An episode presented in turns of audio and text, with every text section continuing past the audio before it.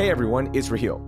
It's been a week since the Shell chemical plant fire in Deer Park, and we're just starting to learn about the environmental and health impacts from the 70 plus hour blaze that filled the Deer Park skies with potentially toxic smoke.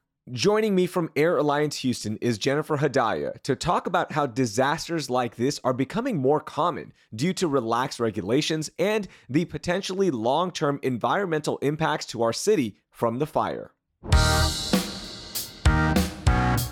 It's Monday, May 15th. I'm Raheel Ramzanali, and here's what Houston is talking about. Jennifer, happy Monday. Welcome to CityCast Houston. How are you? I am good. It is a pleasure to be here. Uh, I uh, was born and raised in Houston. I love talking about Houston, so thanks for having me. Absolutely. And you are now part of the Air Alliance Houston. Tell me, what is that? Absolutely. So, Air Alliance Houston is a nonprofit advocacy organization that has been working since the late 1980s. I was in middle school at the time to address the public health impacts of air pollution. Back then, we were formed because we were concerned about smog. Uh, there had been a report at that time that Houston was was the smoggiest city. Uh, fast forward many decades later, and uh, spoiler alert, we are still working on smog. we yeah. still have a smog uh, concern here in Houston. We are not the smoggiest city uh, in the nation anymore, but we are in soon to be severe non attainment for ozone, which means we have a lot of work to do when it comes to uh, smoggy air. And that's where Air Alliance Houston comes in. And so we are here truly with the sole mission to ensure that the air we're breathing keeps us healthy and not puts us in harm. Wow, that is awesome to hear that somebody is fighting for us here. And it must have been a couple of busy weeks here with the Shell fire that happened in Deer Park. First, help me just help me understand what exactly happened there. That is a great question. uh, it will be some time before we know exactly what happened, but we do have some broad strokes. So on uh, Friday afternoon, May 5th, there was a fire that ignited at the Shell chemical plant. Shell Chemical is a petrochemical manufacturing site. They take the raw materials that eventually become gasoline and combine those and use those to produce petrochemicals. And in this case, the the location on their plant that caught fire is called an olefins unit, and it is used in the manufacturing of gasoline. And so that olefins unit caught fire. What we don't know is the the details of what led up to that that unit uh, becoming inflamed. We just know that in some kind of regular operation of the facility, a fire caught at this olefins unit and obviously burned for I think the last count we saw was 70 hours. I remember seeing headlines saying the fire has been extinguished, and then we'll see another headline, oops, it's been reignited. Um, or in the process of containing the impact, something reignited. Um, it just tells you how volatile the chemicals are that are being worked with, that during, in theory, a routine process, uh, something could go wrong and uh, they could catch fire and burn for so long and be so difficult to extinguish over time. Um, but there's a lot that we don't, we still don't know. Uh, we don't know exactly what was emitted into the air during the fires, plural, yeah. since they kept reigniting. Um, we can do some investigation to find out what might have been emitted, and that's only through the air monitoring data that we can see. But the facility itself has time to produce that report. My understanding is they have two weeks to tell us what was emitted.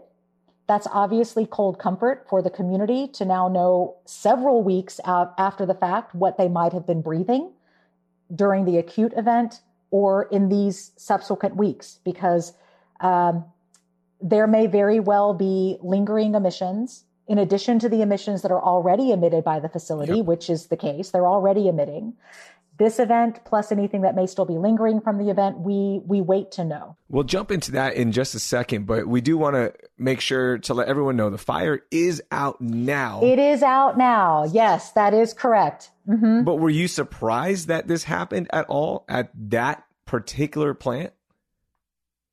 That's a great question. On the and i feel conflicted in my answer.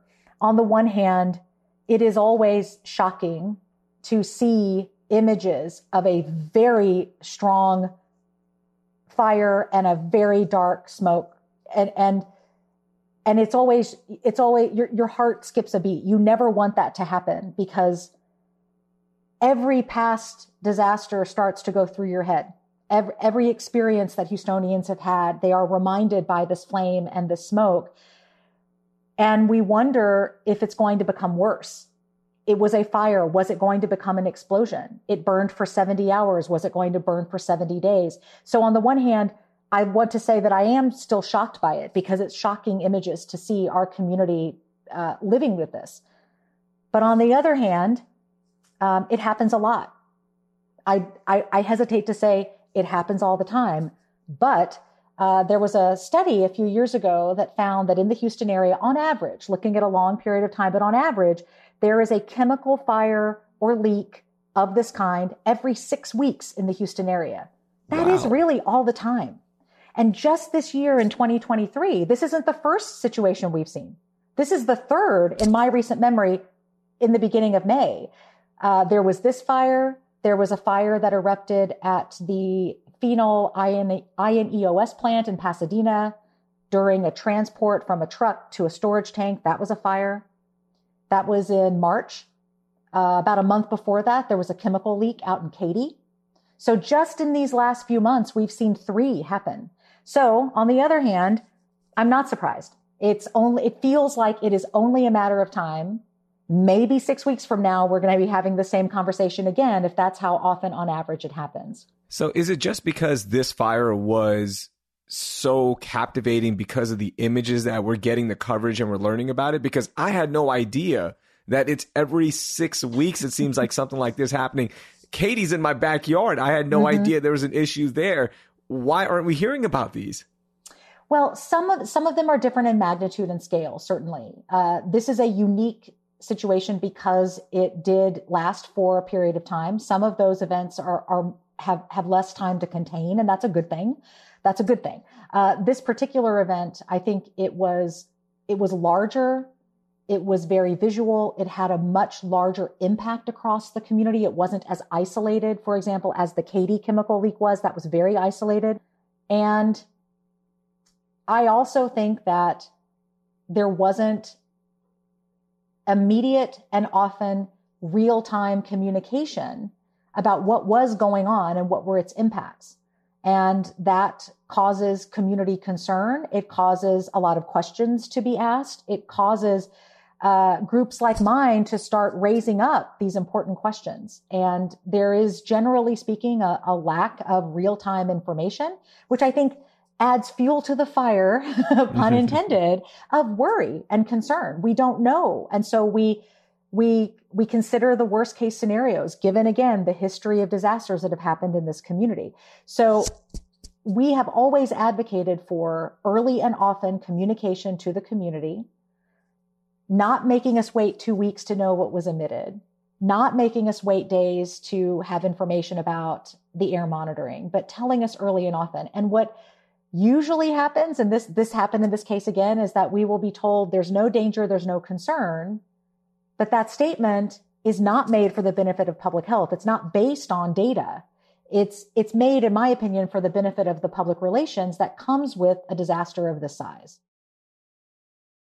So the other layer of this plant fire is that it had 2,000 environmental violations over the past decade. In decade, in fact, 95 right now are still unresolved. Where does that play into what happened with that fire and how long it lasted? That's a great question. Our state regulatory agency, the Texas Commission on Environmental Quality or TCEQ, has been officially called a reluctant regulator. And I say officially because that that title came out of their own internal review happening right now with the Texas legislative session. It's called the Sunset Review. And every 12 years, every state agency goes through a review where their efficacy and their efficiency is evaluated. And in their own internal review, they were called reluctant regulators. I think that sums it up in some ways. They are mm-hmm. reluctant to investigate, hence why there are so many open uh, complaints and potential violations. They're reluctant to fine facilities. Of those 2,000 that you mentioned, uh, one of our partner organizations did a great analysis and found out that of all of those compliance concerns, the, the facility was fined an average of $371 per violation. It's like a so ticket, just like a speeding yeah, ticket. Sure, sure. And so our our regulatory agency as being reluctant, uh, and that also means they're looking for ways, in our opinion, to allow industry to operate as industry wants. And you would think that 2,000 violations of that 2,000, over 200 of them were emergency responses. Something else had gone wrong at that facility over 200 times before. And yet, um, minimal fines, open violations, as you mentioned. And here we are. Clearly, nothing that TCEQ is doing to ensure compliance prevented Friday's fire from happening. It's not working. Something is not working here. So we know that this facility had indications of potential emergencies in the past, and uh, TCEQ being reluctant in the, the ways I've described um, weren't assuring that those conditions had been improved, if they were even investigating them at all. Let's talk about the surrounding communities. Shell is saying that there's no threat as of right now, and you said they're still they still have time to work on the report. I mean, let, I, I, you just look up and you're like, okay, there's obviously something burning right. in there's the air. There's smoke in right? the air. Yes. Yeah, yes. There's yes. smoke in the air. Like, mm-hmm. how does that happen that there's no threat detected? How's that possible? The technical answer to that question, to the best that that I even understand it, to be honest, is that the TCEQ again sets a standard for a variety of air pollutants. In this case, uh, a variety of carcinogens like benzene and butadiene that are emitted uh, by facilities like Shell Chemical. They set a standard. And then when an event like this happens, there is air monitoring and the monitoring compares what they're reading in that moment to the standard. There are a lot of ways that that process doesn't quite work. Number one, you have to have good standards. And what we have learned through incredible investigative journalism that in a similar event, coincidentally also in Deer Park, which was the ITC Intercontinental Terminals Company fire that happened in 2019, very similar kind of facility, same city, that the standards TCEQ was using to monitor for were occupational standards. They were standards you would have used if you were in the plant, mm. not standards that you would use in a community. So number one, if your standards are not accurate to the context in which you're monitoring the data, you're not going to see a level of concern. Uh, second, um, your standards have to be for the right things. You have to be monitoring for the right things. And what we know from the air monitoring data, they weren't looking at what was so obvious to us with the naked eye at what's in smoke. What's in smoke is particulate matter.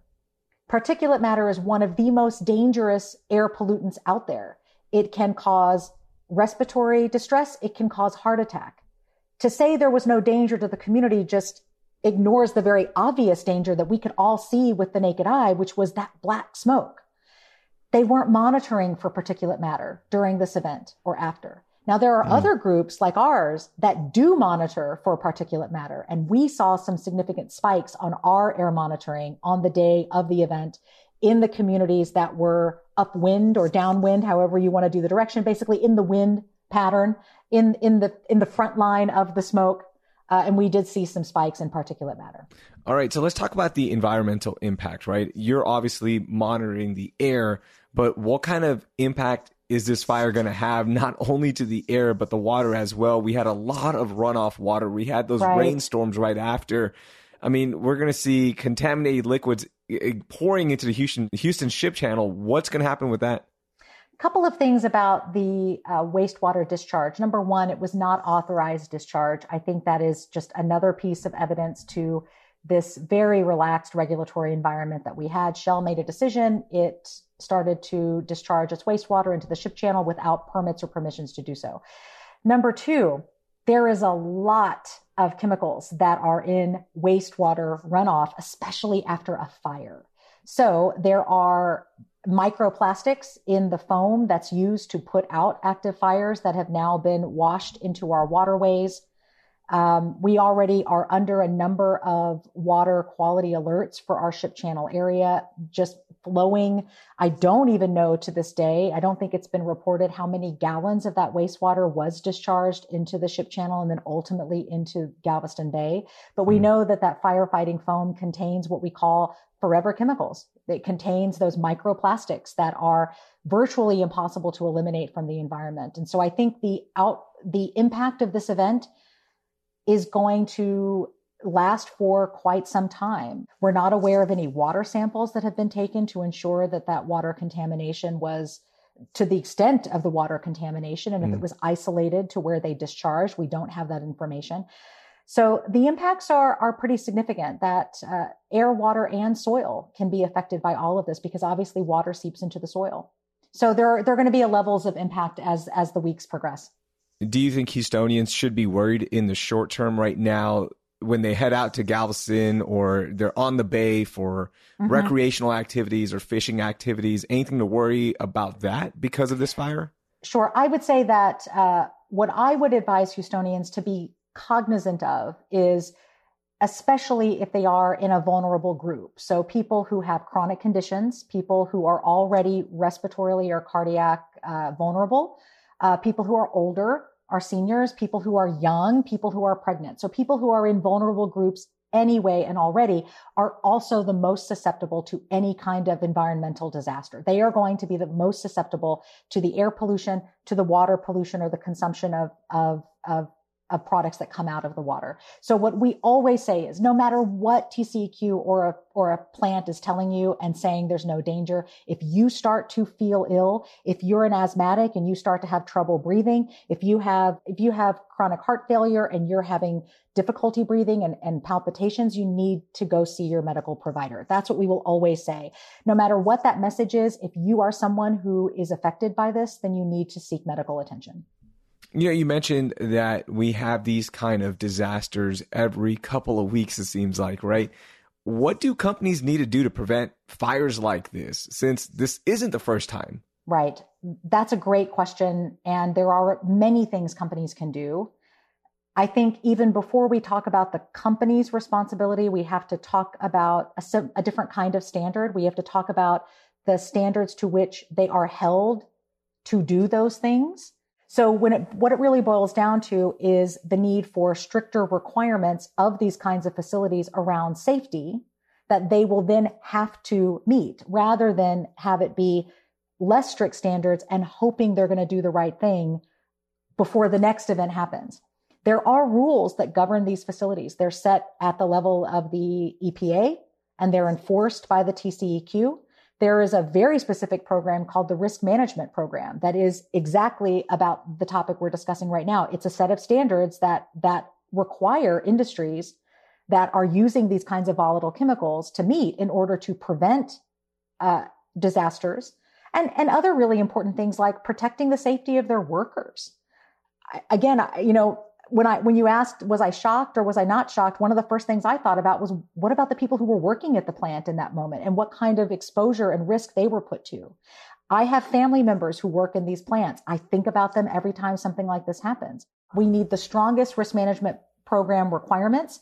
The good news is that the current administration issued a new rule earlier, well, no, late last year. I was going to say earlier this year. It's already been a few months and if that rule passes, then there will be stronger safety requirements at each and every one of these facilities.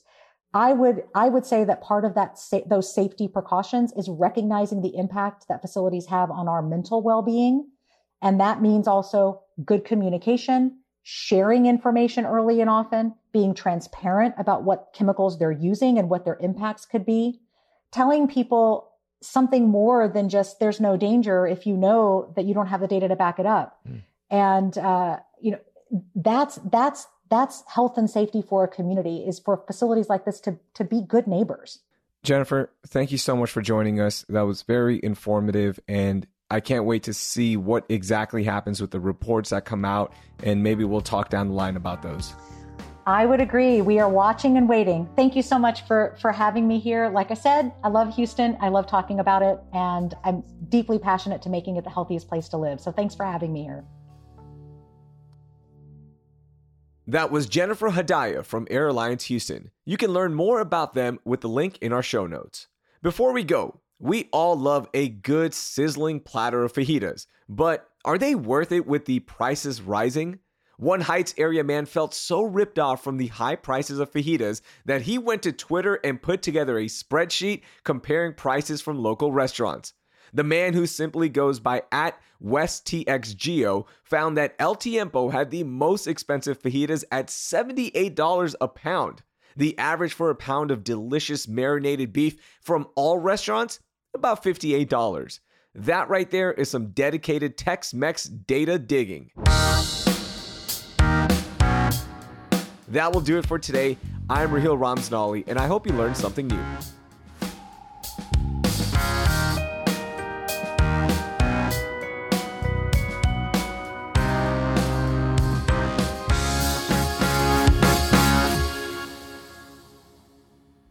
Just and I'm a bit of, I'm a bit of a hand talker, I so know, I've, I've been know. trying to keep them down, and then I've noticed. it. So yes, thank you for that reminder. Yeah, I just, will. just wanted to mention that.